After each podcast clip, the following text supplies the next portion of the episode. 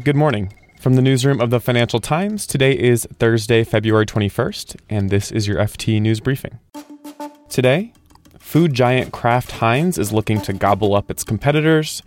Volkswagen chief executive Herbert Diess says U.S. tariffs are the biggest worry for the industry, and the Federal Reserve minutes of its latest meeting reassure investors. Then, the FT's Nathalie Thomas explains why environmentalists and energy businesses are both confused by the UK government's approach to hydrofracking. I'm Eric Krupke, and here's the news you need to start your day. Kraft Heinz chief executive Bernardo Hees told the FT that valuations among its peers have become more attractive since its $143 billion swoop for Unilever collapsed two years ago. It's an indication that the owners of the company behind brands ranging from HP sauce to Oscar Mayer hot dogs could be ready to return to deal making.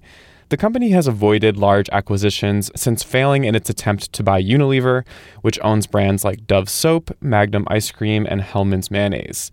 But Kraft Heinz is under pressure from investors as traditional food companies face rapidly changing consumer tastes and habits.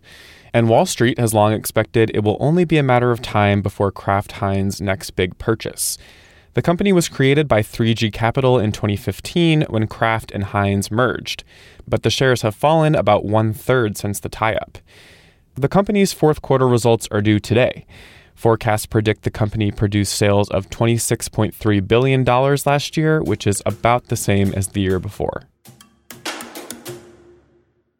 Volkswagen chief executive Herbert Diess has a warning about tariffs. Mr. Diess told the FT that the U.S. threat of a 25% tariff on European produced cars is the biggest worry for Europe's carmakers in 2019. U.S. President Donald Trump has said the U.S. would impose tariffs on European car imports if he can't make a trade deal with the EU.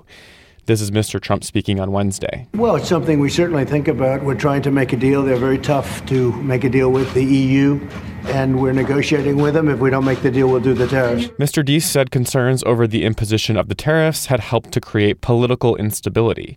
The tariffs would cost Volkswagen 2.5 billion euros a year. That's 13% of its expected earnings, according to London based Evercore ISI. This week, U.S. Commerce Secretary Wilbur Ross submitted recommendations to Mr. Trump on whether imported vehicles posed a national security threat. But Mr. Trump has 90 days to act on them. And on Wednesday, the Federal Reserve released the minutes from its January meeting. The U.S. central bank's policymakers signaled the Fed will complete the job of reducing its multi trillion dollar balance sheet this year. The minutes showed almost all the participants of the meeting wanted to announce a plan soon for ending the reduction of asset holdings later this year. They pledged to provide more certainty to markets about the final stages of the program. During the meeting, officials agreed that holding rates for a time posed few risks. Several said further increases would only be necessary if inflation accelerated more than expected. In recent months, the Fed has sharply changed its tone over the economic outlook the bank emphasized risks to growth from overseas, and it shelved previous plans for further rate increases. Policymakers flagged dangers including rapid reduction in U.S. fiscal stimulus, further market turbulence, an escalation in trade tensions, and foreign policy tripwires, including Brexit. And here's a closer look at one of today's big stories. The U.S. has become the world's largest producer of oil and gas thanks to a boom in shale production. Now, some companies in the UK want to get in on that game. They're trying to start production from Britain's shale reserves using hydraulic fracturing or fracking. That means pumping a mix of water, sand, and chemicals into the ground at high pressure to release the oil and gas. Activists worry about the effect this might have on the environment, including the risk of water pollution and earthquakes. In the UK, the practice is legal only in England. Companies that want to frack must apply for a permit from their local council. Only one company, called Cuadrilla Resources, has actually fracked in England so far. And now the FT's energy correspondent Nathalie Thomas says the government has taken two steps that seem to be in opposition to fracking. So last week, the Community Secretary James Brokenshire um, he rejected an application by Cuadrilla, which is uh, privately owned, to frack at a second site in Lancashire. Cuadrilla is the only company to have fracked for shale gas in England to date. They've been carrying out work at another site in Lancashire, not far away. And Lancashire's in the northwest of England, by the way. But they had in 2014 applied for planning permission to do work at another site in Lancashire. This application was originally rejected by the local council. There was an appeals process and then it eventually ended up going to, you know, as far as central government. And then last week, Mr. Brokenshire refused that application. It was actually to do with traffic around the area, not the actual fracking process itself. The government has rebuffed entreaties from several companies, Cuadrilla, but also INEOS, which is a really big privately owned petrochemicals and energy company, to review the rules that fracking companies actually have to adhere to. And they basically dictate that they must stop work if their work triggers an earthquake of magnitude 0.5 or higher on the Richter scale. Both Cuadrilla and INEOS had asked the government to carry out an expert review, but the government said it had no plans to review those rules. But both fracking supporters and opponents do feel that the government is sending mixed signals about fracking. Why do they feel that way?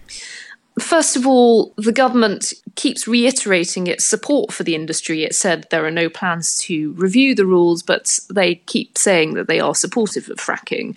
Last week, the Energy Minister Claire Perry, on the same day that James Brokenshire rejected Cuadrilla's planning application, she made a statement to Parliament in which she said she was aware that quite a few scientists had made a case to review the rules there are some seismologists that have said very publicly that you know there is a case for looking again at the seismicity limit that governs the fracking industry. She then went on to say that there is now a regulator that looks at the fracking industry, that oversees the fracking industry, the Oil and Gas Authority. And she went on to say, I quote, it is within its remit, should it wish, to look at the science. Now, for some, that was a slight departure from what she had said previously. I'm sure the government would disagree, but environmental groups felt that this kept the door open for a possible review by the regulator, and it's actually given some, you know, hope to fracking companies that the regulator could at some stage do a review. I should say that the Oil and Gas Authority has said that it too has no plans to carry out a review, though. Can you tell us more about why some fracking companies are hopeful about what the government will do with the industry? Well, they're hopeful that by providing what they call extensive data to the regulator about the work that Cuadrilla has done at its site in Lancashire, the site that it actually had planning permission for, it's called Preston New Road. And INEOS has also done some very early work at a site in Nottinghamshire in England. Although they haven't actually fracked, they've just done some very early exploratory work. They're hoping that with this data, the regulator might be persuaded to carry out an expert review.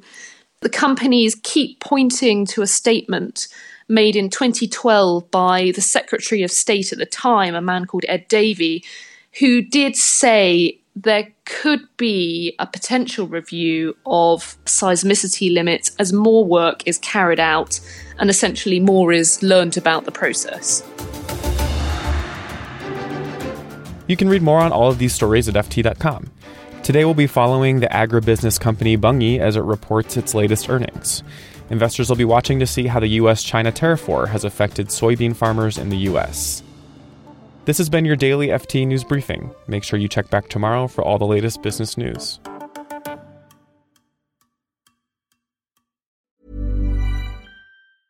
Hi, this is Matt and Sean from Two Black Guys with Good Credit. If you own or operate a business, whether it's a local operation or a global corporation,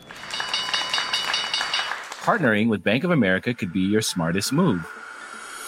By teaming with Bank of America, you'll enjoy exclusive digital tools award winning insights, and business solutions so powerful you'll make every move matter. Position your business to capitalize on opportunity in a moment's notice. Visit bankofamerica.com slash banking for business to learn more. What would you like the power to do? Bank of America, NA, copyright 2024. Planning for your next trip? Elevate your travel style with Quince. Quince has all the jet setting essentials you'll want for your next getaway, like European linen, premium luggage options, buttery soft Italian leather bags, and so much more. And is all priced at 50 to 80% less than similar brands. Plus, Quince only works with factories that use safe and ethical manufacturing practices. Pack your bags with high-quality essentials you'll be wearing for vacations to come with Quince. Go to quince.com slash pack for free shipping and 365-day returns.